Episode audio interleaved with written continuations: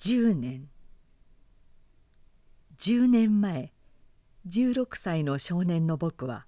学校の裏庭に寝転がって空を流れる雲を見上げながらさて将来何になったものだろうなどと考えたものです。大文豪結構大金持ちそれもいい総理大臣と悪くないな全くこの中のどれにでもすぐになれそうな気でいたんだから大したものです。ところでこれらの予想のほかにその頃の僕にはもう一つ極めて楽しい心ひそかな望みがありました。それはフランスへ行きたいということなのです。別に何をしにというんでもないただ遊びに行きたかったのです。なぜ特別にフランスを選んだかといえばおそらくそれはこのフランスという言葉の響きが今でもこの国の若い人々の上に持っている魅力のせいでもあったでしょうがまた同時に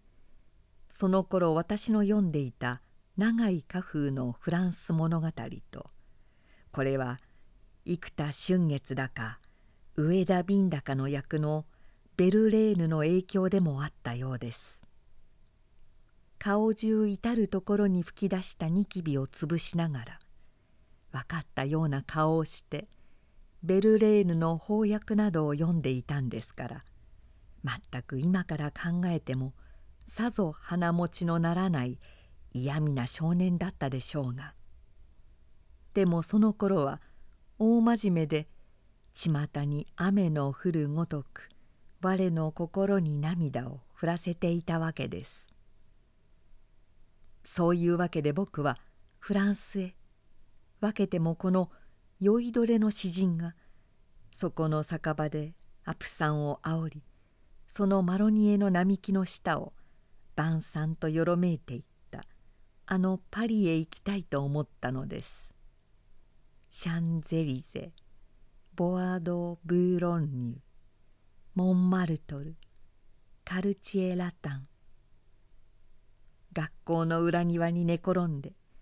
空を流れる雲を見上げながら幾度僕はそれらの上に思いを馳せたことでしょう。さてそれから春風秋ここに10年の月日が流れました。かつて抱いた希望の数々は顔のニキビとともに消え昔は遠く名のみ聞いていたムーラン・ドゥージュと同盟の劇団が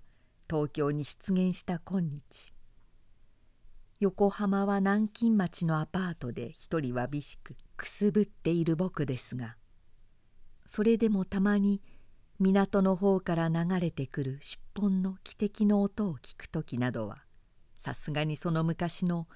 夢のような空想を思い出して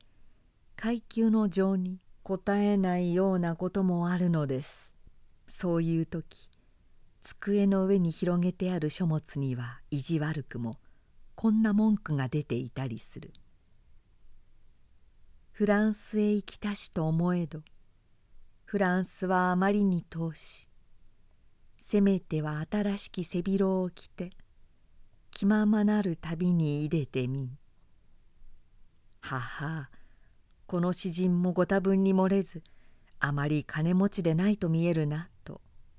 そう思いながら僕もめいった気持ちを引き立てようと。この詩人に倣ってフランスへ行けない腹いせにせめては新しき背広なりと来ていや冗談じゃない。そんな贅沢ができるものかせめては新しき帽子いやそれでもまだ贅沢すぎる。ええせめては新しきネクタイぐらいで我慢しておいて。さて財布の底を一度ほじくり返してみてから散歩にと出かけてゆくのです。ちょうど10年前覚えたベルレーヌの句そのまま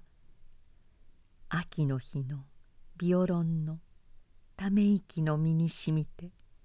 ひたぶるに裏がなしい気持ちに満たされながら